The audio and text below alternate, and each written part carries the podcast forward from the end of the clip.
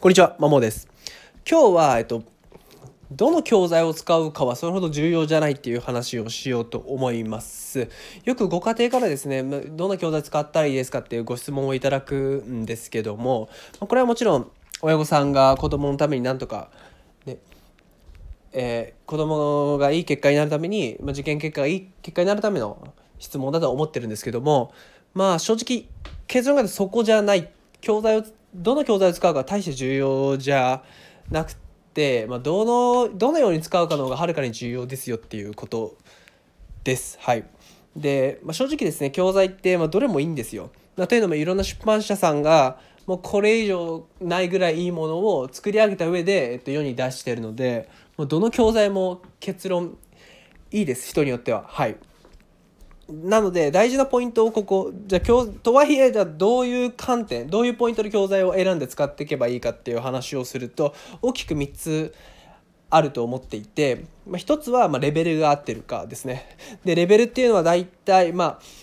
ざっとこれ肌感覚なんですけども、まあ、教材パーって見て6割から7割程度は分かっている。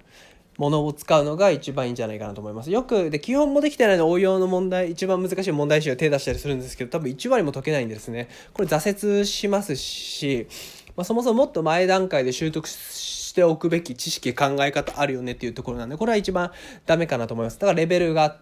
合ってるかだ大体目安としては6割か7割はまあ分かってそう分かりそうだなっていう点でまず選ぶことですねはい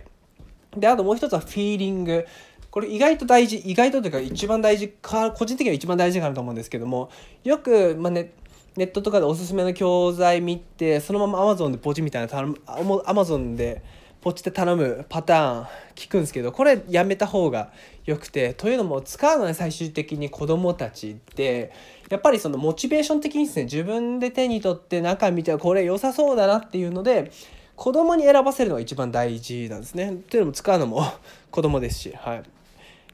要は結局勉強と最終的にいかに主体的自主的に取り組めるかが合否を分けると思ってるのでまあそんな勝手にネットの口コミがいいから親御さん勝手に選んで「はいあなたやってこれやってね」でまあやるやろうと思えるかっていう話なんで、まあ、子供に選んでもらうまあ、選ばせる。選ばせるっていう言い方があんま好きじゃないですけど子供が選ぶこと。と選ぶにはやっぱ中をしっかり見た方がいいと思うので所定に足を運んでパラパラってめくってフィーリングで選ぶっていうのが大事ですね。もちろんレベルも意識して。で最後は使い方なんですね。でこれよく間違ってる。パターンで。よく中学受験で集団塾に通ってる合格生徒さんに多いのはまあとりあえず宿題が膨大に出るんでえっととりあえずこなす。宿題を解く。で終わってしまうこと。でやり直しとかもせず反復練習もせずに、えー、終えてしまうことですね。はい。で、まあ、使い方としては、まあ、シンプルに複数回解きましょうってことです。えっ、ー、とまあ23回解いたと23回回してようやくある程度習得できたかぐらいだと思うんで、まあ、変だし1回解いてはい次みたいなやめた方がいい。ダメですねこれこれ絶対身になんないです。なんでそれはやめて23回解いて、まあ、できればその教教材の中身全部問題パッと見た瞬間に解放が、まあ、数学とか算数であればパッと問題見た瞬間にゴールまで、まあ、解放まで解放が一つ頭に浮かぶぐらいまで、えっと、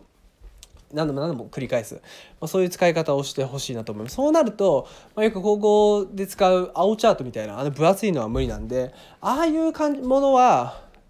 解く問題を絞るってことですね。まあ、究極例題だけ。ですから例題だけでいいと思いますね。例題だけ解くとかいう感じで、まあ、分厚いものは絞る。だから基本薄っぺらい教材を何度も回してそれを自分のものにするっていうのが一番理想的な使い方です。だから決して1回解いてはいおしまいっていうのはなしでやり直しもせずに反復もしないっていうことは絶対避けた方がいいと思います。はい、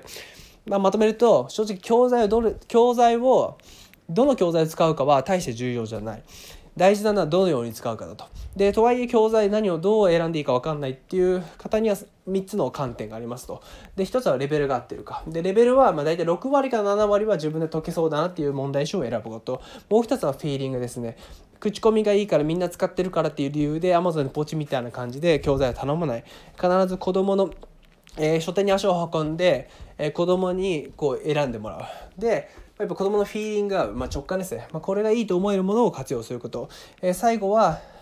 えっと、使い方ですね。一回解いて終わりではなくて何度も反復して解くこと。と何度も反復してやること。で理想はどの問題も、えー、問題を見た瞬間に解放が頭に浮かぶぐらいまでやり込む、えー、これが一番大事かなと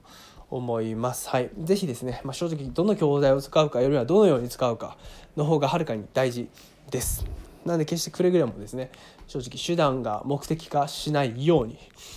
あくまで教材は受験合格のための知識考え方を習得するためのものなんでそこからずれないようにしてほしいですし、え教材は、えーと、どれもいいです。っていうのも出版社さんが本当にこれ以上ないものを作り上げた上で世に出してるんで正直どれも優れてると思います。あとは人に合うか合わないかレベルが合ってるかどうかだと思いますんで是非ですねその辺を勘違いしないように勘違いしないようにっていうすごい上からですけどいや上から言ってるつもりはないんですけどね。はい。